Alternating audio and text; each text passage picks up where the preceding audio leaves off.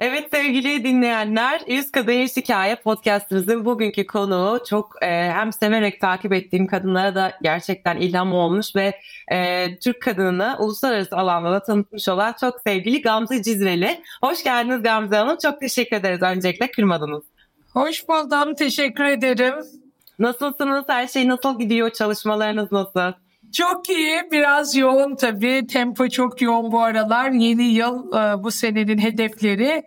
Zaten bir de bu sene üzerine Cumhuriyetimizin de 100. yılı olarak e, hem bir kadın olarak bir kadın e, yatırımcı, girişimci olarak da hedeflerimiz daha yüksek diyelim. Onun için yoğun yoğun başladık bu sene Nazlı Can'cığım öyle söyleyeyim. Şahane. Gamze Hanım ben size ilk iki sene önce ilk görüştüğümüzde sizin e, ofisinize uğradığımda da bu programdan bahsetmiştim. Hatta siz de e, bana çok güzel hani yardımcı olup aynı zamanda başka e, yine ilham veren kadın hikayelerinden de önerdiğiniz isimler de olmuştu. Bir kere e, size şunu sormak istiyorum. Sektörümüz gereği restoranla, işletmeyle kısa bir hep merak ediliyor aslında. Çok da e, seminerlerde de anlatıyorsunuz ama sektörde kadına yine de rastlamak zor restorancılık sektöründe sizde hala. Çok az, çok. Yani birazcık e, arttı tabii benim ilk başladığım yıllara göre. Yani ben ilk bu sektöre girdiğimde şimdi 93'te girmişim 30 yıl oluyor şimdi 2023'te. Tabii ki o günden bugüne yol alsak da yine de parmakla gösterilecek kadar az. Biraz kadın şeflerde artış oldu. E, fakat hala kendi e, böyle mekanını açan, onu büyüten, e, o girişimciliği gösteren, o cesareti gösteren kadın hala ne yazık ki çok az. Tabii bunun çeşitli nedenleri var. Hala e, ya biraz kültürel kodlar hala devam ediyor bu işte ne yazık ki. Yani kadın tabii biraz e, özellikle mutfakta çalışmak, restoranda bir fiil çalışmak biraz fiziksel bir güç de istiyor. Bazen kadınlarımız bunu işte bütün gün hani mutfakta çalışmak vesaire biraz zorlanabiliyorlar açıkçası. Onun da etkisi var. Hala kültürel kodların etkisi var. Sen yapamazsınların etkisi var.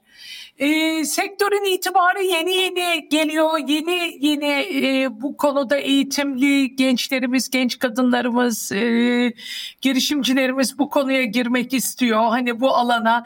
E, benim zamanımda da öyleydi. Hep söylüyorum. E, işte yani bu işi yapmak için eğitimli olmak şart mı? Üniversite e, eğitimi e, alan biri neden restorancı olsun vesaire filan gibi hani pek çok e, bir takım kültürel kodlarda ve engellemeler de vardı.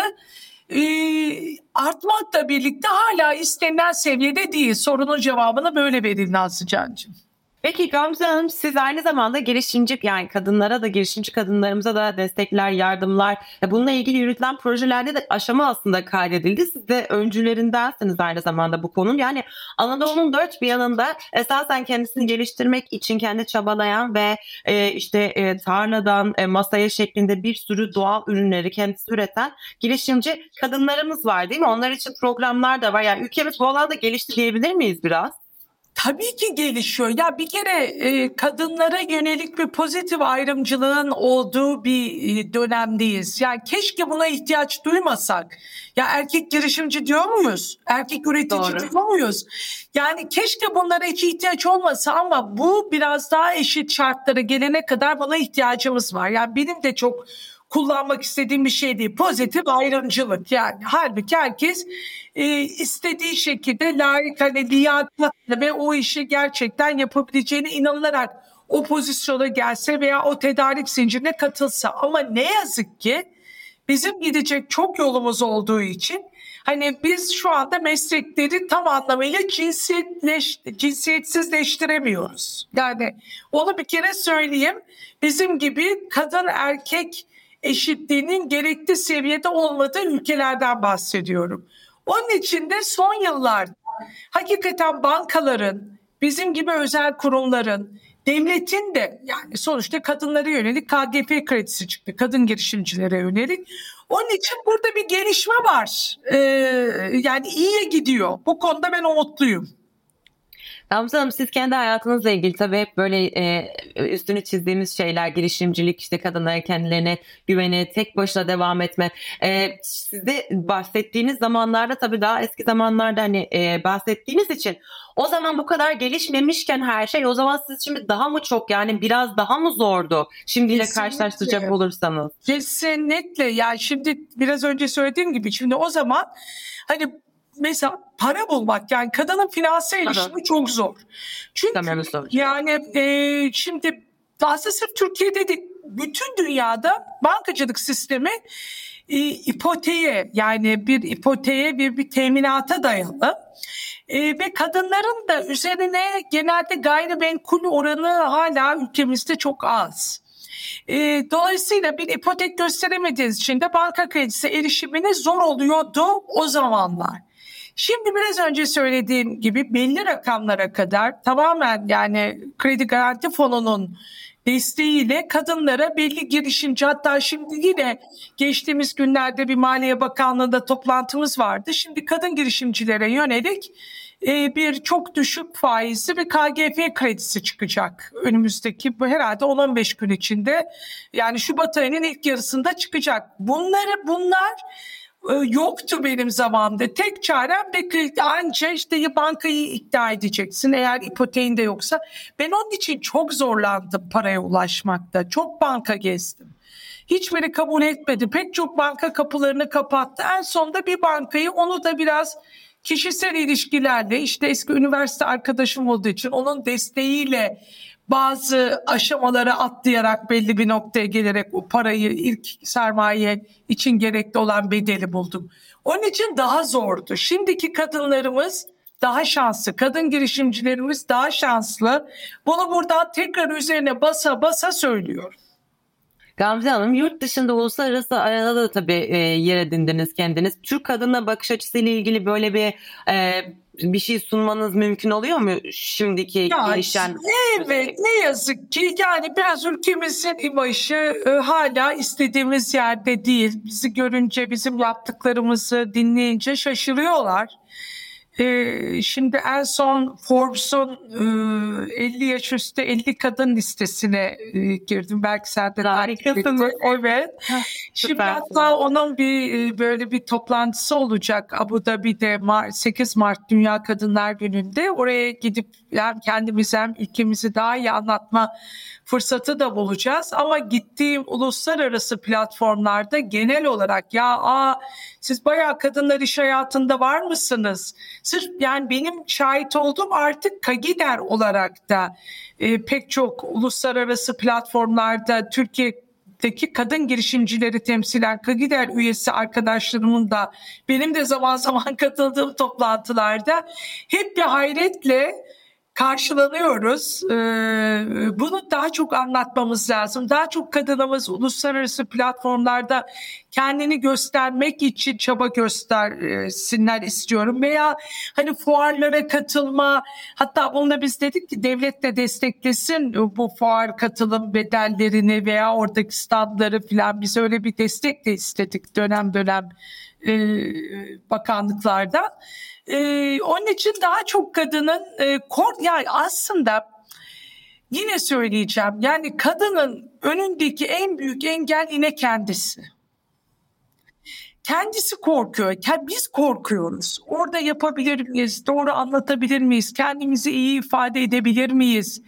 Ya boş ver ya ben onu yapamam. Yani korkularımız var. Hepimizin var dönem dönem. Ben de öyle. Yani şimdi mesela Türkiye'de herhangi bir konferansa katılmamla yurt dışına katılmama arasında o karnımda kelebekler uçuşuyor. Yani hem tabii ana dilimiz olmadığı için her ne kadar eğitimli olursak olalım orada o İngilizce prezentasyonlar falan bizler için herkes için çok kolay değil Türkiye'de olduğu gibi ama bunun için çalışmalıyız, çaba göstermeliyiz. Bu bizim boynumuzun borcu. Bizim daha iyi ülkemizi, kendimizi, markalarımızı, Türkiye'de kadın olmayı daha iyi anlatıyor olmamız lazım. Gamze siz yani bu arada hem ben de hayranlık duyuyorum kendi adıma. Ee, siz de aynı zamanda Diyarbakırlıyız. Ee, ben de bunu buradan söylemek istiyorum. Hani gerçekten eskiden pek öyle düşünmezdim ama insan istedikçe böyle e, evini o, e, o home feeling dediğimiz o ev hissini hep arıyor. Arap Emirlikleri ve Türkiye'de de tabii benzer şeyler görülüyor değil mi? Kültürlerimiz yakın diyebiliyoruz sonuçta o iki taraf arasında. Ben hani şu globalization e, terimini çok seviyorum. E, global ve local e, kelimelerinin bileşiminden oluşuyor. Diyoruz ki think, evet, think global yani think global, act local. E, yani global düşünürken yereli koru, yereli yereli e, saygı duy. Dolayısıyla bu hem Türkiye'de biz bunu yerele sahip çıkarak gösteriyoruz ama gittiğimiz ülkelerde de onların tüketim alışkanlıkları, yeme içme alışkanlıklarına göre mutlaka menümüzde de adaptasyon yapıyoruz ve dünyada buna adapte olmayan markaların global olmalarının zor olduğunu düşünüyoruz. Yani bu şuna benziyor. Türkiye'de ben restoran açayım, uluslararası bir markayım, global bir markayım ama menüme Türk kahvesi koymayayım veya ayranı yok sayın. Bunu zamanında hatırlarsanız McDonald's'da bunun kavgası olmuştu. Ayran koyacak mı koymayacak mı? Sonrasında koydu. Evet. İlk ülkeye geldiğinde sizin belki yaşınız bunu e, yetmeyebilir. Bunu hatırlamayabilirsiniz ama e, McDonald's ilk Türkiye'ye girdiğinde büyük bir bunun tartışması olmuştu. Önce direndiler sonra koymak zorunda kaldılar. Aslında bütün markalar artık hani yeni düzende değişim ve dönüşüme inanarak ki bu çok önemli. E, bu dönüşüme, değişime adapte olarak gittikleri e, coğrafyalara da adapte olmak durumundalar. Sonuçta Gamze Hanım siz de hani Türk kültürünü e, tanımladığınız global yani localization kavramı, o lokali korumakla ilgili e, siz de seçmeseydiniz böyle bir şeyi mesela bizim Türk menülerinde bu arada yemeklerimizde atıyorum. Ben Los Angeles'ta Amerika'da okuduğum dönemde şu bir e, bir restoranımız vardı orada. İçeride gözleme, sacda ama anneleri yapıyordu öğrenci arkadaşlarımızın ve o o kadar bize yani orada da alabiliyoruz. Başka marketler var, Türk marketleri var ama orada o yediğimiz şey çok başka hissettiriyor anne eli, o Türk kültürümüz. Sizin de aynı şekilde yani çok menüde sevilen favori yurt dışındaki restoranlarınızda var mı örnek vereceğiniz menüleriniz arasında? Mesela yaprak sarmamız bizim her şubemizde olan bir şey. Zaten artık evlerde bile yapılmıyor yani ama her herkesi sevmeyeni de e, görmedim, durmadım. Hakikaten her yaşta sevilen. o çok e, sevilen bir e, yani dolmalarımız işte kuru patlıcan dolması bizim e, Diyarbakır usulü, sumak ekşili, yaprak sarması. Bizim işte bu mesela atom gibi e, böyle mezelerimiz var. Öyle bir meze meze diye bir tepsinin içinde küçük küçük her şeyden tadımlık işte içinde baba ganuşun da oldu, muhammaranın da olduğu. Yani herkes onu böyle paylaşımlık ortaya alıyor. Ee, Türk'ü de aslında e, yabancısı da çok seviyorlar. Şimdi bizim mutfaklarımız aslında hem Türk mutfağı biraz aşağı indiğimizde Lübnan'ı da kattığımızda yani o Akdeniz'in doğusu diye kabul edilen Levantin e, kuzin deniyor. Hani işte içinde humusunu da barındıran, dolmalarını da barındıran. Hani o mutfak bütün dünyada çok yükselen bir trend çok seviliyor. Onun için de bizim o humusumuzdan tutun da yaprak sarmamıza kadar pek çok ürünü e, diğer ülkelerde çok fazla talep görüyor. Çok da e, severek tüketiyor misafirlerimiz. Çok güzel. Yani aynı zamanda dediğiniz gibi o mutfağın trendi hem Türkiye'nin Türk mutfağının içinde de olduğu için çok daha evet. böyle bir menü sunuyor galiba değil kesinlikle, mi bu şekilde? Kesinlikle. Gamze Hanım Türk girişimcilere, kadın girişimcilere kapanış olarak sizden hani e, bir mesaj veya bu sektöre özellikle girmek isteyen genç kadınlarımız, kızlarımız ya da hiç yaş fark etmez. Şimdi karar vermiş. Sizi dinleyince şu an aklına gelmiş. Bir kadınımıza herhangi bir böyle ne dersiniz? Mesajınız var mı? Ne söylersiniz evet, konuda? Ya bir kere e, bu sektör tabii çok e, hakikaten çok keyifli, çok güzel bir sektör. Ben her zaman söylüyorum tekrar dünyaya gelsem tekrar bu işi yaparım. Bir kere bunu kendilerine sorsunlar. Gerçekten bu işi tutkuyla yapabilecek miyiz? Yani özellikle bizim sektör sevmeden yapılması ya her iş öyle ama bizim çünkü çalışma saatlerimiz uzun 7 gün hiç tatilimiz yok. Herkes tatil yaparken herkes özel günlerinde e, eğlenirken biz çalışırız sevgililer günü gibi işte yılbaşı gibi falan. Bunların hepsi çok önemli noktalar. Önce bunu bir kendilerine sorsunlar ve bunun için de önceden bu bu sektöre girmeden eğer kendi girişimlerini başlatacaklarsa bir yerde çalışsınlar. Bu sektörü sevip sevmeyeceklerini, tutkuyla yapıp yapmayacaklarını anlasınlar diyorum. Ve lütfen ve lütfen ee, en önemlisi mevcut markaları, mevcut konseptleri taklit ederek, tekrarlayarak yeni bir şey yapmasınlar. Artık yeni bir şeyler söylemek lazım. Yeni konseptler lazım. Hani Mevlana'nın dediği gibi dün artık dün söylenenler dünde kaldı cancağızım. Bugün yeni şeyler söylemek lazım. Onun için de fark yaratan projeler ortaya koysunlar.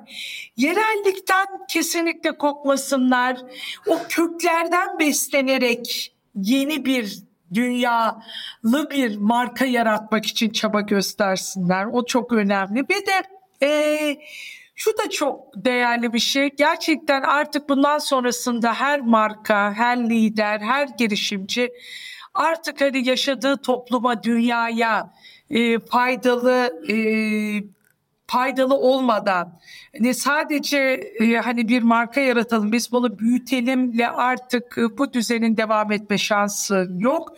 Onun için de hani biraz sosyal etki de yaratarak paylaşarak da yapabilecekleri sürdürülebilirliğe, gezegene, atığa, gıda israfına işte hepsine dokunan, e, işte kadına dokunan, e, kırsala dokunan bir takım işler yaparak bundan sonrası zaten artık bırakın kendi e, tatmininizi ve kendinizi iyi hissetmeyi artık yeni nesil tüketici bunlara değer vermeyen, bunlara dokunmayan, bununla ilgisi davası olmayan hiçbir markanın da müşterisi olmayacak.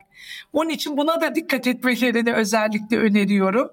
Yepyeni bir yepyeni bir konsept, yereli kucaklayan ama dünyalı, global e, ve e, iyi bir ekip kurarak tabii bu işte çok önemli ekip Hani mesela bir startupta bir teknoloji girişiminde kendiniz çok önemliyken burada ekip çok önemli. Çünkü her işi kendiniz yapamazsınız. Bu davaya inanan bir ekibi de kurmak çok önemli. Benim söyleyeceklerim daha çok bunlar olur.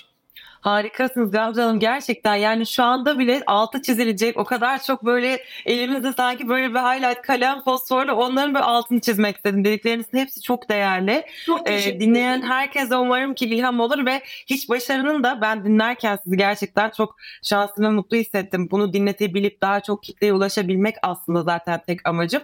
Daha çok kişiye de ulaşsın sözleriniz zaten. Ee, gerçekten insanlara böyle bir motive e, şu anda start verebilecek ilham veriyorsunuz konuşurken. Bu çok teşekkür farklı ederim. bir özellik bence. Çok, çok teşekkür çok ediyoruz. Ben teşekkür ediyorum. Sevgili İyi ki varsınız. Sizin gibi kadınlarımız inşallah çoğalsın. Çok güzel bir örneksiniz.